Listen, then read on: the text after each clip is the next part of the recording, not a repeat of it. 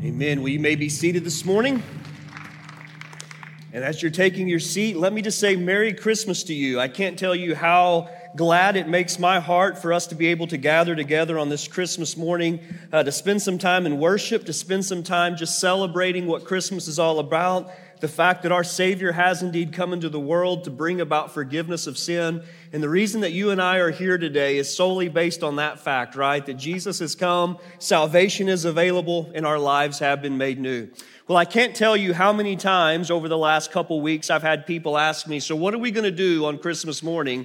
And I think their concern was, especially in my household, how long are we going to be there, right? And, and so I've had this question asked a whole lot Are you going to preach? And, and I don't think it's because they're wanting to like find out what are you going to preach about. It's almost like I just need to prepare myself for what's going to happen and how long I'm going to be there. And so let me just say, in the spirit of gift giving, I'm going to preach, but it's going to be about this long, all right? And so you can determine what that is, but, but that's my gift to you this morning. We are going to look into God's word. Uh, we are going to make make sure that we understand what today is all about and why it's so special. Uh, but I do understand that some of you need to get on the road here in just a little bit. But in my heart, I do believe one of the best places that you and I can be on a Christmas morning like today is to be gathered here as the body of Christ, reminding ourselves about why today is so special.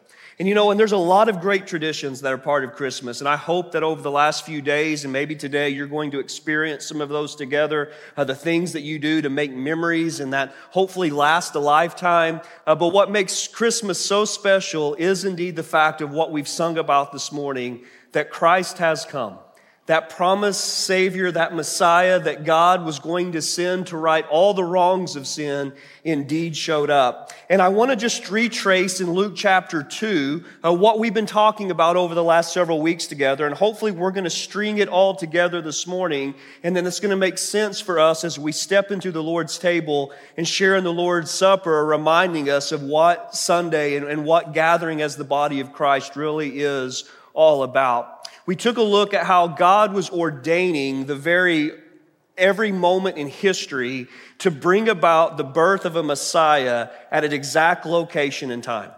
We talk about the fact that some thousand of years beforehand that God had promised and prophesied that there would be one who was going to come and he was going to be born in this little town of Bethlehem and how God was doing everything necessary all throughout history to bring Mary and Joseph at that exact right moment and that exact right place in history for the declaration of the Messiah to come. And I tell you what, that gives me great hope in my life today to know that my life is not just a sequence of random events that are happening on just some galaxy out somewhere in the middle of the universe, but there is a sovereign God over all creation who is so involved in the details of every life that he is bringing about his perfect will at the exact right moment. I don't know if there's a better passage in Scripture to sum up what today is all about than Galatians chapter 4, when the Apostle Paul says this When the fullness of time had come, God sent forth his Son, born of a woman, born under the law, to redeem those who were under the law, that we might receive adoption as sons and daughters. And you think about that moment as Paul looked back and as a man who was very well versed in all of the prophecies and teachings of the Old Testament, he came to this conclusion at the exact right moment in human history when the fullness of time had come for God's perfect plan to ransom and redeem and save sinful mankind. He sent Jesus who came born of a woman, born in human form to save, to redeem, to rescue those of us who are trapped under the law and the effects of sin, that you, uh, you and I might receive adoption as sons and daughters.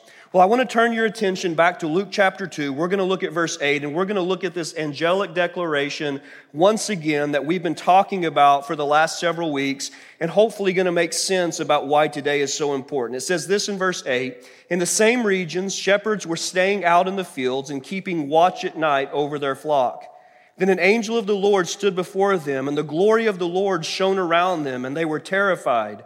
But the angel said to them, Don't be afraid, for look, I proclaim to you good news of great joy that will be for all people.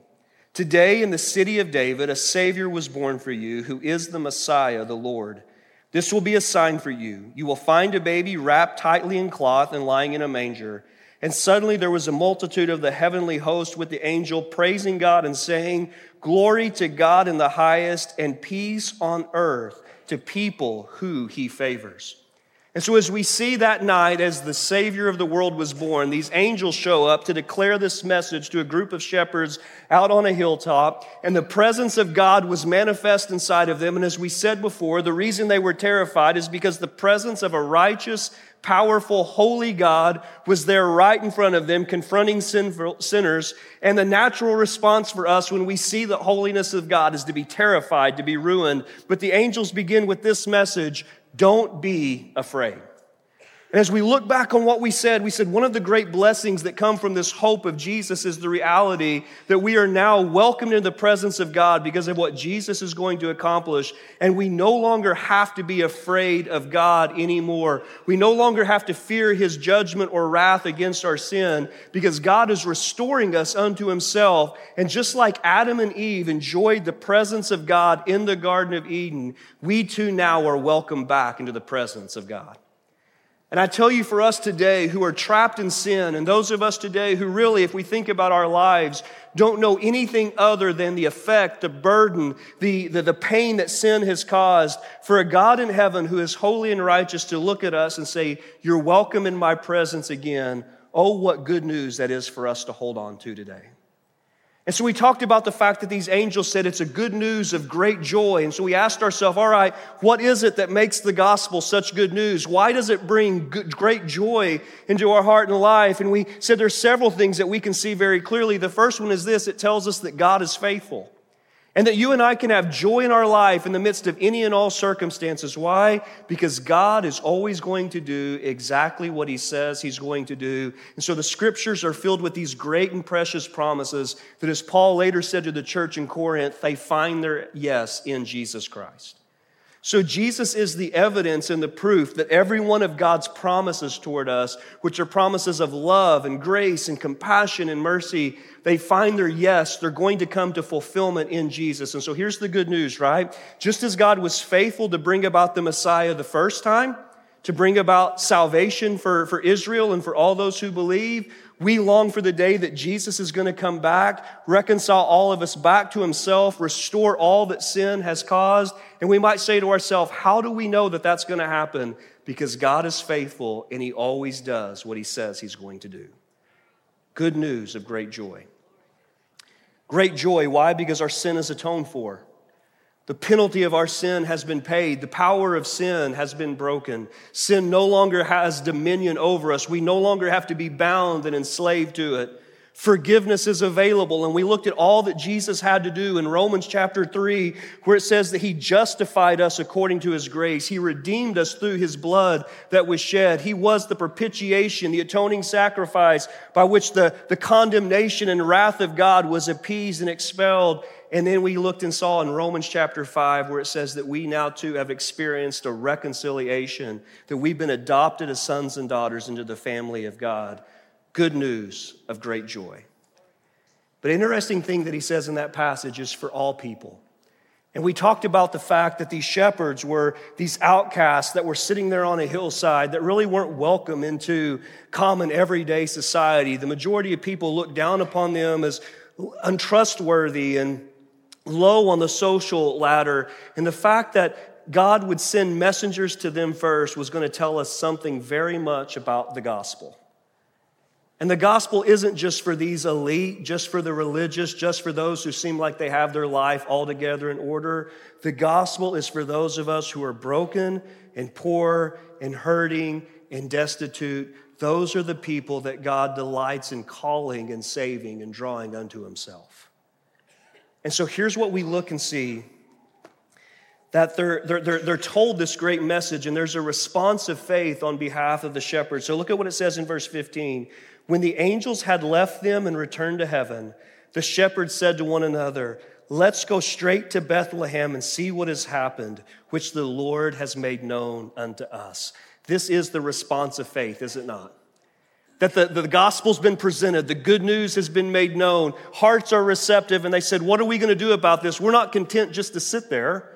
We're not content just to hear the good news and say, Isn't that great? Which, if we look throughout the, the discourse of the scriptures, we see that there were religious leaders in Jerusalem at the time who are later going to be told by the Magi that the king has come. And we don't see one instance where any of them felt need nor compulsion to go check it out. But this group of guys said, Hey, we've got to go see. We've got to go lay our eyes. This is our response of faith to what the Lord has made known to us. And it says this in verse 16 they hurried off and found both Mary and Joseph and the baby who was lying there. And after seeing them, they reported the message that they were told about this child, and all who heard it were amazed at what the shepherds said to them. What were people amazed, about? Not angels, they were amazed about the message. Now look at what's said here, right? I mean, these guys have a story to tell, do they not? We're sitting on the hillside, angels showed up, and these angels delivered to us a message that Christ is born, the Messiah is here. We've went, we've seen it with our own eyes, and everyone who heard it, this is a worship word right here, by the way, were amazed. They were in awe of what God had done. Now, can I tell you the danger for us in this room today? The danger is that you and I gather together, we sing some songs, we hear some scripture, we take the Lord's Supper, and we quickly go home and get about business of all the rest of the things that we like to do on Christmas Day, and we miss it. Because if we're not too careful, we get so wrapped up in the normalcy of what this is all about that it loses its amazement, its awe in the fact of what the message is for us today that Christ has come into the world to save sinners, of whom you and I are chief. It's an amazing thing, is it not? That God in heaven would step into our world of brokenness and pain and all of the things that we've wrought and rescue us and save us. And if we're not careful, we can hear this message today and not be amazed one bit. Isn't that the chronic danger in our spiritual lives that we become so familiar with all that the Bible is telling us that we're like, oh, yeah, I know that story. Oh, yeah, well, well, this is what happened on that day. But, but in our telling of it, in our reciting of it, it really loses its awe. And the people who heard this good news, they were amazed at what God had done. Verse 19 But Mary was treasuring up all of these things in her heart and meditating on them. The shepherds returned, glorifying and praising God for all the things they had done, or excuse me, seen and heard, which were just as they had been told. That word glorify there is the word we get the word doxology from. Think about doxology, right? Praise God from whom all blessings flow. Praise Him, all creatures here below. We think about that song, that, that, that thing that we recite that's just reminding us to praise God for what He's done and who He is. And that's exactly what was happening in the life of the shepherds as they returned back. They had heard a message that was so unbelievable, their lives would never be the same. And their response was to leave praising and glorifying God. So here's my heart for us this morning that as we share here in just a few moments of the Lord's Supper and we do something that's traditional, right? The Lord's Supper is a tradition, it's an ordinance that God has given us, that we don't allow it to be so familiar that when we leave, our minds are somewhere else rather than thinking on, look at what God has done. Look at how He has saved us. And can I tell you the posture that I think we're supposed to come with this morning? There's a reason why God revealed himself to lowly shepherds. Why? Because that's the lowly response he wants from us. You want to know something? The shepherds had absolutely nothing to offer anyone, specifically Jesus. Their response was, Come see. That's all they were asked to do. Come see, come believe, come look at what God has done. They didn't have to bring anything, they didn't have to do anything. There was no purification ritual that they needed to be able to go see the Christ. They just hurried, smelly, dirty off that mountain in the state that they were in, and they came and they worshiped. Now, now here's the danger I think that we sometimes get in, and not that I think it's completely wrong, but sometimes we want to take a wise man posture. What's a wise man posture? The wise men showed up bearing gifts. And not that it was wrong, because they wanted to acknowledge the fact that there was a king, but sometimes I think we come to Christ thinking we got to be like the wise men. Well, well, here's what I'm going to bring you. Here's what I'm going to offer you. Here's what I'm going to give you. And God says, I didn't ask you to come that way. I asked you to come broken and needy and hurting and dirty and smelly with the mess of your life. Why? Because there's nothing that you can do to fix it anyway. And I cl- came not so you could bring yourself cleaned up and nice to me, I came to clean you up. I came to restore you. And sometimes it doesn't hurt us one bit to come a little bit wounded and limping and needy before the throne of grace. Why? That we might find help in time of need. And the reason that we share in the Lord's Supper today is to remind ourselves Christmas isn't about what we can give the Lord, it's about what He's given us. It's not about what we deserved, it's about what He did even when we didn't deserve it. You know, so it's easy for some of us to be all celebratory at Christmas and man, life is good and fun. And if that's where you're at right now, praise God for that. There's nothing, nothing wrong with that. But some of us walk in here today a little unhappy. Life's been heavy, hard. Maybe Christmas brings more of a reminder about what you don't have than what you do have. And you know what? That's okay too, because Christ is the gift for you just as well. There's good news of great joy right here. So, so what are we going to do? Well, we're going to take a small piece of bread and a cup of juice, and it's going to symbolize something very significant. It's going to symbolize the fact that that baby was born with the sole purpose of giving his life as the ransom for many. He was going to be wounded for our transgressions, he was going to be crushed for our iniquities. The chastisement that's going to bring us the peace that the Bible talks about is going to be upon him. And by his stripes, we're going to be healed. And even though we all, like sheep, have gone astray, the Lord laid on him the iniquity of us all. And this symbolic picture is just a simple reminder of what Christ was going to do. This is how he was going to save by identifying himself perfectly with us by living sinlessly on our behalf to fulfill the law that we could never fulfill, taking our sin and shame upon Himself, that by faith in Him and Him alone, we might be saved. And he's going to conquer sin and death by coming back to life through the resurrection. And I can't wait, wait till a few months from now when we get to celebrate that together, right? As we gather in here on a Sunday and celebrate, actually, we'll be in there, but we celebrate in, the, in this facility Easter together. And we say, listen, this is the proof that everything he did from his birth to his death and his resurrection was enough. That way we might be saved. I want you to bow your heads with me this morning. Our deacons are going to get in position to be able to help us share the Lord's Supper this morning. And before we just pass it out and take it, I want to just give us a moment to reflect. Some of us are here because we're excited to come and worship. Some of us were here because mom and dad drug us in. Some of us were here because that's what good church people do. I mean, there's a lot of reasons that we're here, but my hope is that by the time we share in the Lord's Supper together, our reason is just going to be this praise God, we have a great Savior.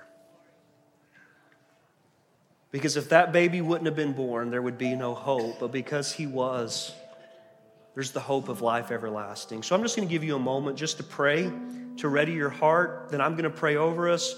We're going to distribute this, we're going to share it, and we're going to sing our way out of here together today. But let's just get our hearts in unison with the Lord and what He's done for us.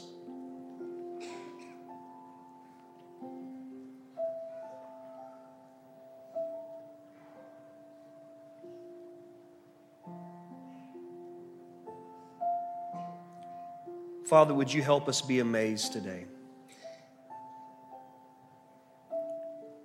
Father, I'm 43 years old, so the best of my recollection, I've heard this story 43 times. And God, I confess that there have been moments that I've wandered in and out of church and heard the good news proclaimed and have even sung about it. And my heart hasn't been moved. Because, God, I confess it's easy to get familiar and comfortable and just say, Yeah, I know that story. But, God, tucked in this story that we call the Christmas story is the story of salvation. that God, you loved us in an unspeakable way and purchased our salvation through the life, death, and resurrection of your Son.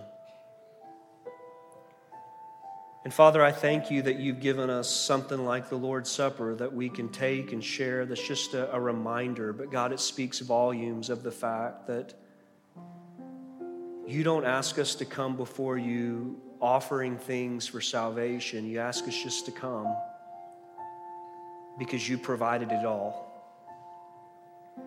So, Father, as we share in this as a family, as the body of Christ today, may our hearts be in unison with yours. And God, may there truly be a sense of awe of what you've done that sends us out of this place responding just like the shepherds, glorifying you, praising you, and telling everybody about the message that we've heard.